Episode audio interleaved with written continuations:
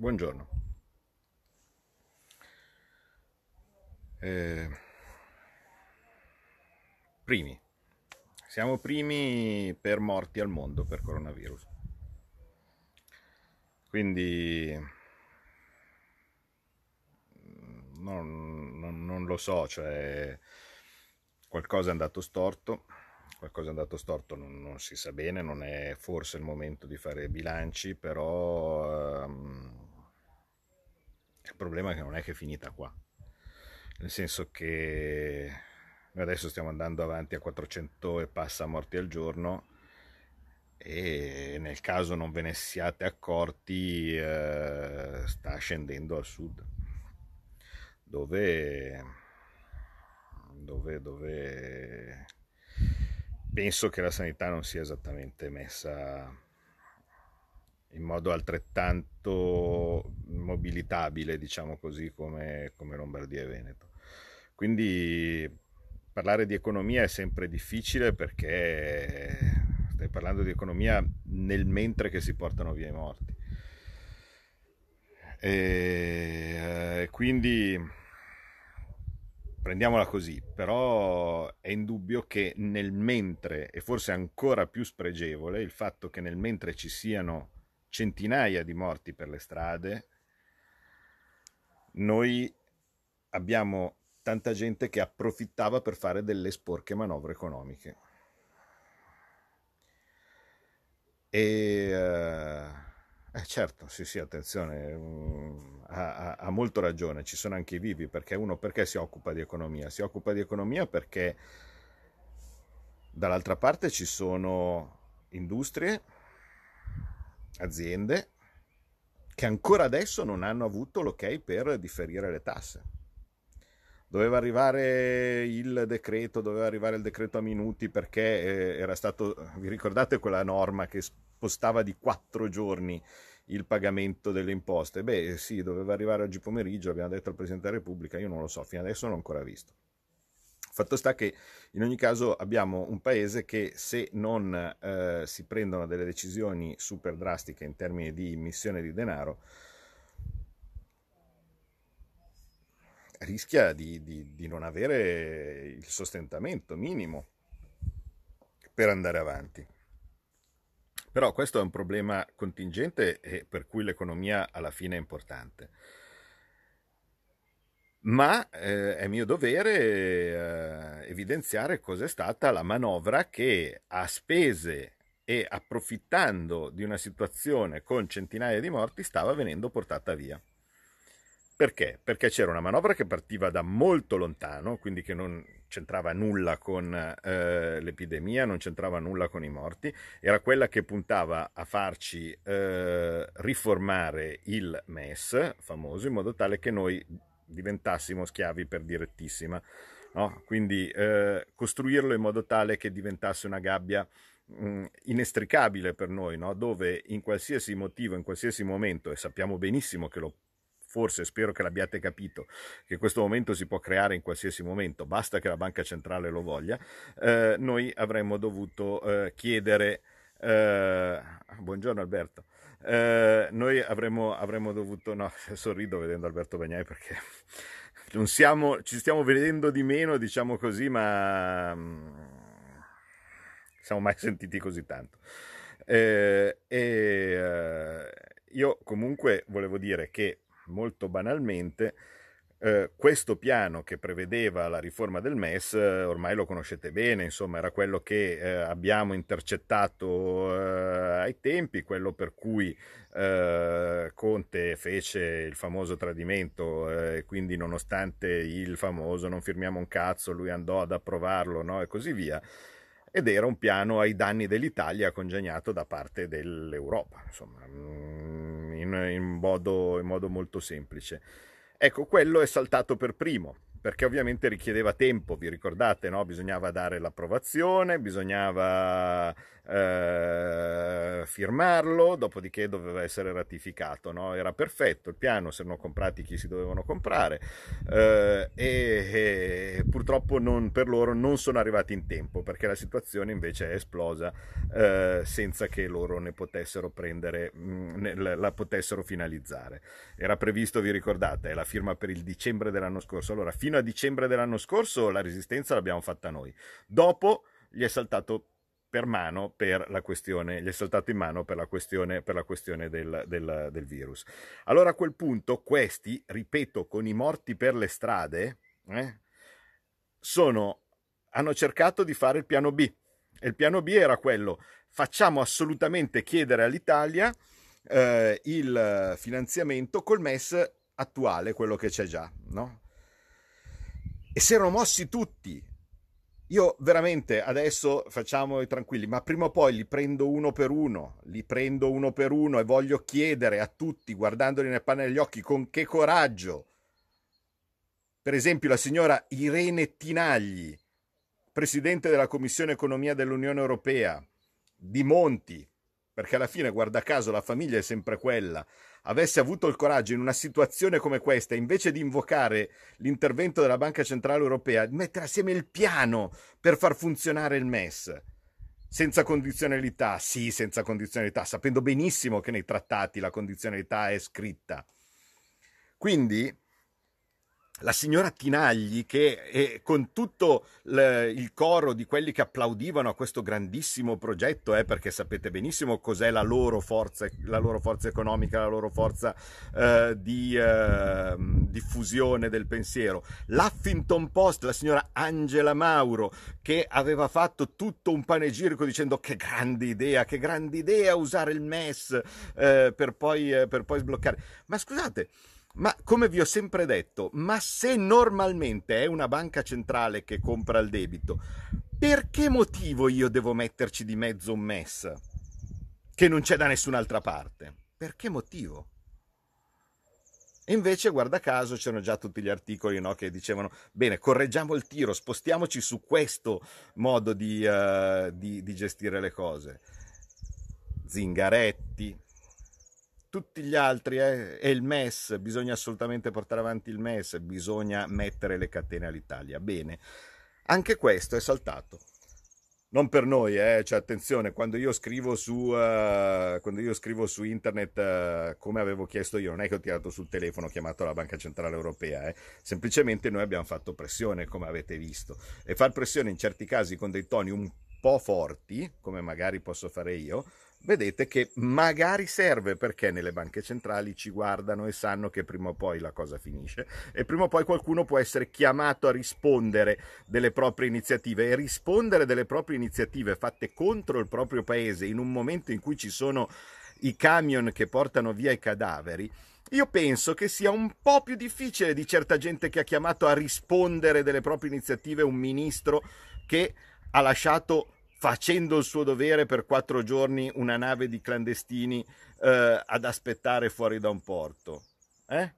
Invece in questo caso c'era gente che approfittando del fatto che ci fossero i morti per le strade, correva, la, faceva una corsa contro il tempo per far sì che il paese venisse venduto alla Troica.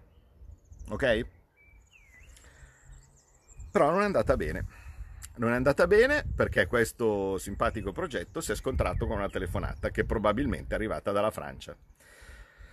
La Francia, dove fino a ieri c'era Monsieur Macron all'opera con eh, la compagna, tutti in giro perché meditavano di approfittare del fatto che noi incautamente eh, avessimo eh, subito eh, propagandato in giro per tutto il mondo la nostra situazione, invece di fare tesoro del, eh, del, di quello che, stavamo, di quello che, che stava succedendo, abbiamo, pensavano anche lì di dire va bene, superiamo l'Italia, non c'è problema, allora noi andiamo avanti belli tranquilli, intanto ci prendiamo i loro contratti.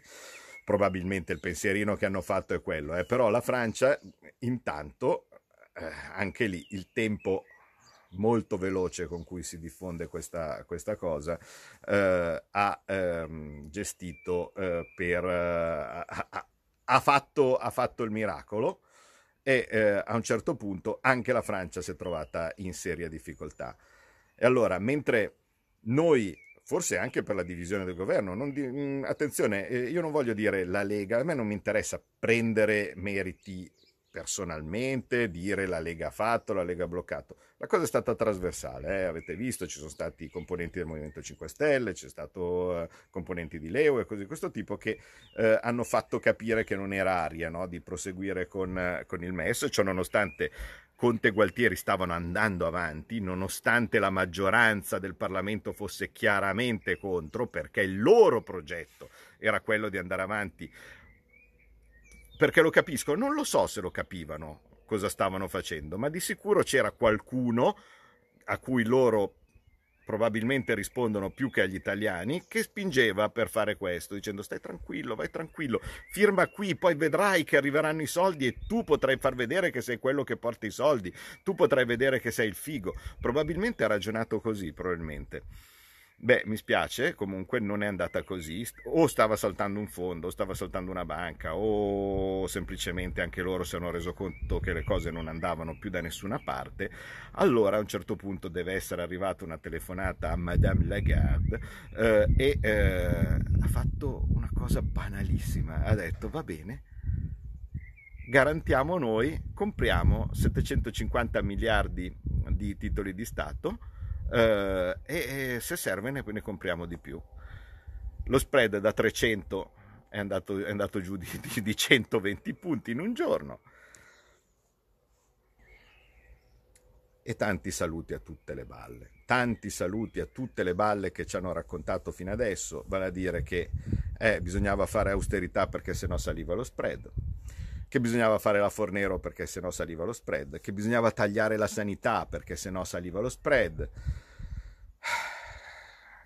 che bisognava far star zitto Borghi perché sennò, sennò saliva lo spread, che bisognava che un parlamentare della Repubblica che cercava di fare il suo mestiere eh, dovesse stare zitto perché sennò altrimenti saliva lo spread che il deficit non si poteva fare perché sennò saliva lo spread voi capite bene quante bugie, quante responsabilità che andranno accertate per queste menzogne. Per cui adesso va bene la virgolette vittoria e capite bene che parlare di vittoria con i morti per le strade è un po' fastidioso. Però questo è. Quindi da una parte abbiamo evitato l'intervento del MES, da, sempre da una parte abbiamo svelato tutte le balle clamorose. Ah sì, certo Federico, certo perché poi c'era lo spread che non saliva per la mia uh, immagine di, uh, di home page di Twitter, no? Perché c'avevo la lira. Quante, quante cazzate, quanto fango, quanta, quant... mamma mia, quanta pazienza quanto, quanta mi piacerebbe dire sofferenza perché ma, ma, non è vero, cioè la sofferenza non, non c'entra niente. Diciamo che c'è, volut, c'è, voluta pazienza e forza d'animo ecco, per sentire tutta la pressione assurda che c'era stata a fronte di quelli che ti volevano zittire perché sennò altrimenti saliva lo spread. Fatto sta che in ogni caso ormai quello è a posto. Ma attenzione, non finisce mica qui. Non finisce mica qui. Non finisce mica qui perché già la Germania sta cominciando a dire che non va. Eh, non vorremmo mica che finanzi gli stati. Tutto quel partito, quel fortissimo partito dell'austerità, quello che mirava a prendere e costringere l'Italia nelle mani della Troica, è vivo e vegeto, ha preso una botta, eh, ma ricominceranno paro come prima. Però, come scrivevo oggi, Attenzione, perché con il whatever it takes già in teoria bastava quello per capirlo, ma è come con gli illusionisti, la prima volta che vedi il numero di magia non lo capisci o quantomeno lo capiscono in pochi, noi abbiamo cercato di spiegarvelo in, in, tante, in tante occasioni, ma la gente non lo capiva, era Draghi, erano i suoi superpoteri, era lui, era la sua credibilità, era, eh, era la scelta delle parole, no? e cose di questo tipo. E quindi la prima volta che uno vede il numero di magia applaude e basta. La seconda volta che si vede lo stesso numero, probabilmente invece capiscono in tanti. Per cui vedrete che ritorneranno. Allora, ehm, sarà più difficile per loro argomentare, ma teniamoci assolutamente pronti. Teniamoci assolutamente pronti perché arriveranno con le solite cazzate di prima, eh? cioè ehm, non si può perché di qua, perché di là, bisognerà tagliare di qui, tagliare di là. Qui invece capite bene che quando sarà finita questa cosa non bisognerà tagliare proprio niente, bisognerà ricostruire, ricostruire un paese, ma proprio girandosi le maniche. Per certi versi bene perché tutto dovrà essere spazzato via in termini di regole, era un sistema marcio, era un sistema burocratico, era un sistema con mille regole, mille tasse e così via, dovrà essere tutto molto più semplice come probabilmente sarà più semplice la vita di molti di noi. Eh, dopo un, un, po' di tempo passato, passato, a beni di sostentamento, ma tenete presente che la vita con i beni di sostentamento eh, ehm, per poi non regge più la, la, la struttura eh, della, della, nostra economia, no? Per cui vediamo anche di, di, di venire coi piedi per terra e di capire come ricostruire la nostra economia post questa situazione. Vedete, le pause si possono, si possono, fare. Guardate, vedete qua, il lago a, a, questo, a, quest'ora era sempre pieno di barche, c'erano i, gli aliscafi che portavano i lavoratori eh, in alto lago no? arrivavano giù fino a Como che, che, eh, che sta lì. Eh, pian piano, adesso qua è tutto silenzio, pian piano è tutto fermo, bellissimo ma bloccato e prima o poi bisogna ritornare a produrre, bisogna ritornare a fare. E in questo momento noi rischiamo di avere delle aziende che muoiono domani per tasse se non vengono bloccate eh, queste assurde Uh, di uh, queste assurde idee di, di, uh, di, non mettere in, in circolo tutta la, la, liquidità che serve. due spiegazioni, poi, poi vi lascio su cosa bene è successo e perché è importante la questione che è stata fatta con la banca centrale. Allora, la banca centrale non finanzia direttamente lo Stato, quindi non sono soldi che arrivano allo Stato. La banca centrale compra i titoli sul mercato perché rimane ancora questo assurdo dogma, eh, altra cosa che poi su cui bisognerà sistemare è eh, sì, capital key è regola del 33 del debito, adesso ne parlo. Eh, bene, eh, l'assurdo dogma che la banca centrale non può finanziare direttamente gli stati. Allora cosa fanno? Comprano i titoli sul mercato, ma dato che i titoli sono sempre quelli, comprando i titoli sul mercato ne fissano il prezzo, per cui significa che lo Stato può tranquillamente mettere in vendita dei BTP, questi troveranno compratori, probabilmente delle banche, le quali a loro volta li rivenderanno, al, eh, li rivenderanno al, alla Banca Centrale Europea. Quindi la banca si terrà una specie di commissione per fare, per fare questo giro eh, e eh, dall'altra parte però lo Stato avrà i soldi creati con un click no, dalla Banca Centrale Europea dentro nelle proprie casse. Con questi soldi potrà eh, prendere e pagare se gli fanno fare deficit, perché ovviamente tutti i soldi che vengono utilizzati dallo Stato adesso per pagare le casse integrazioni, per eh, dare i soldi sperabilmente di più della miseria che in questo momento è prevista dal decreto eh, Cura Italia, lì, così di questo tipo, è ovvio che sono deficit. E al deficit si sommerà delle entrate che erano previste e che non verranno anche se non abbonate perché molto banalmente se la gente non consuma eh, io posso anche tranquillamente dire che non abolisco l'IVA ma se la gente non compra niente l'IVA non dà gettito, no? per cui è abbastanza evidente. Io posso dire che non abolisco le accise no? in una situazione come questa,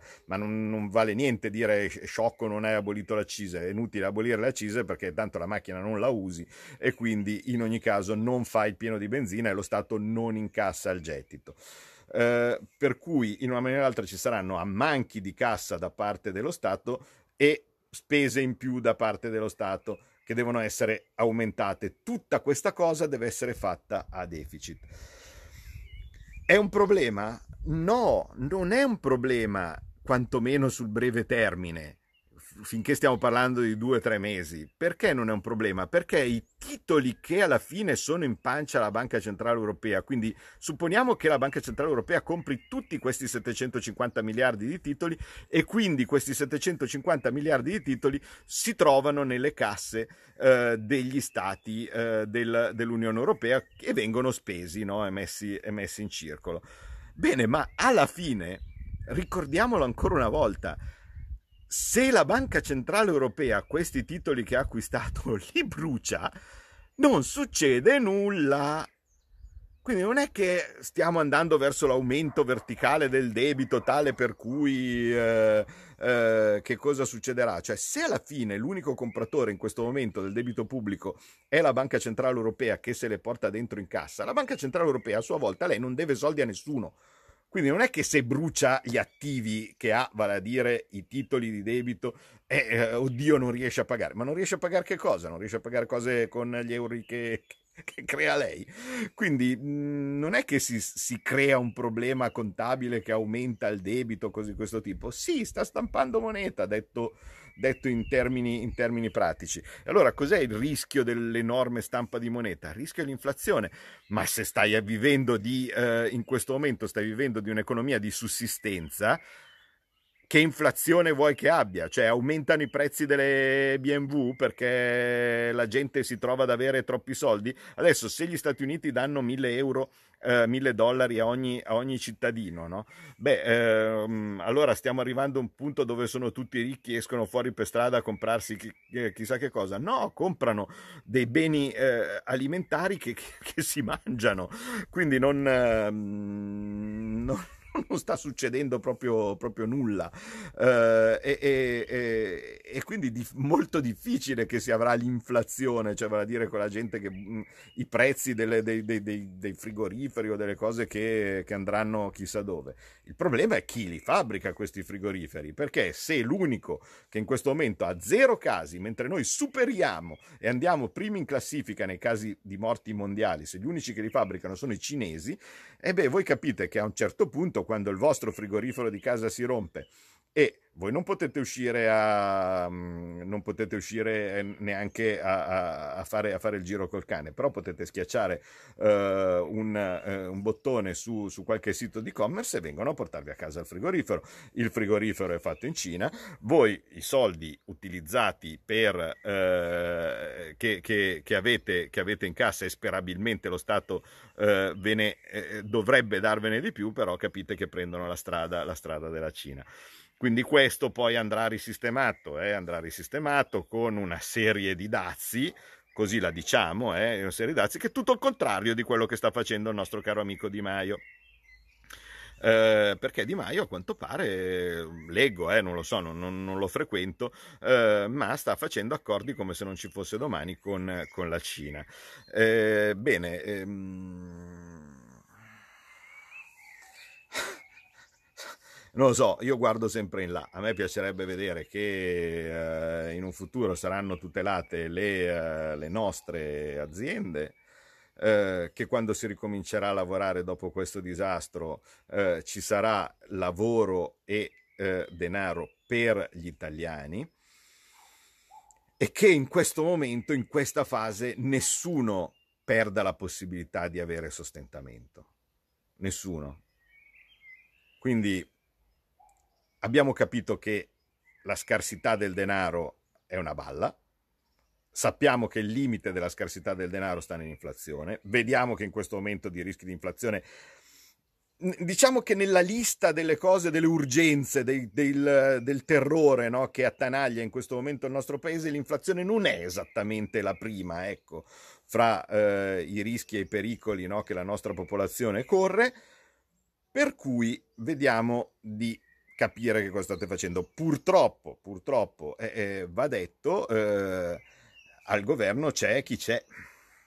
E da una parte, lasciamo pure da parte il tentativo di, di, di tradimento, quello legato, legato, al MES, ma anche le competenze sono quelle che sono. Non so perché ogni tanto ci sono delle esplosioni là in fondo.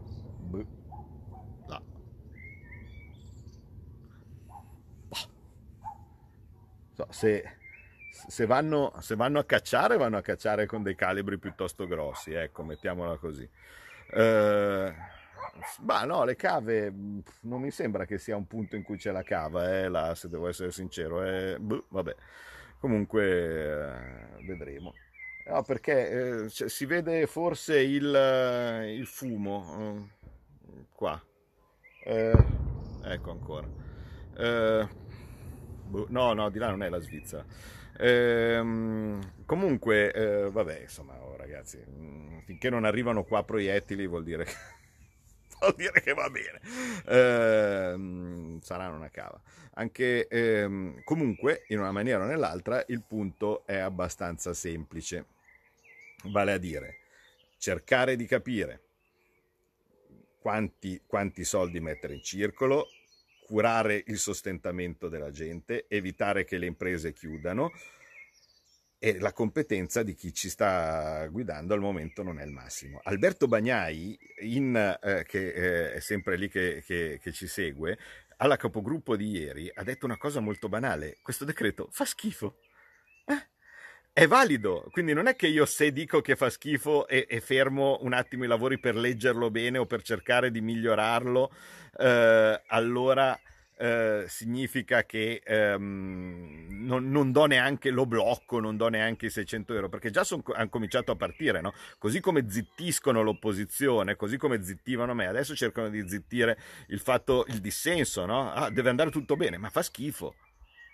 Allora, a quel punto ha detto una cosa molto banale, non si fa il il, il, la procedura velocissima dove praticamente si timbra e basta. Devono esaminarlo le commissioni.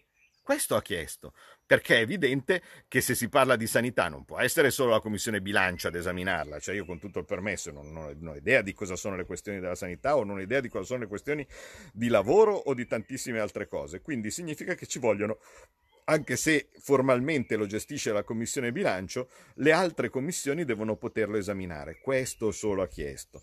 Quindi cerchiamo di migliorarlo, cerchiamo di sistemarlo, anche se probabilmente l'urgenza sarebbe più che migliorare questo, questo decreto che in ogni caso avrebbe quei saldi, aumentare in modo drastico il denaro che ci vuole provare ad andare avanti per, per ancora, ancora un pochettino.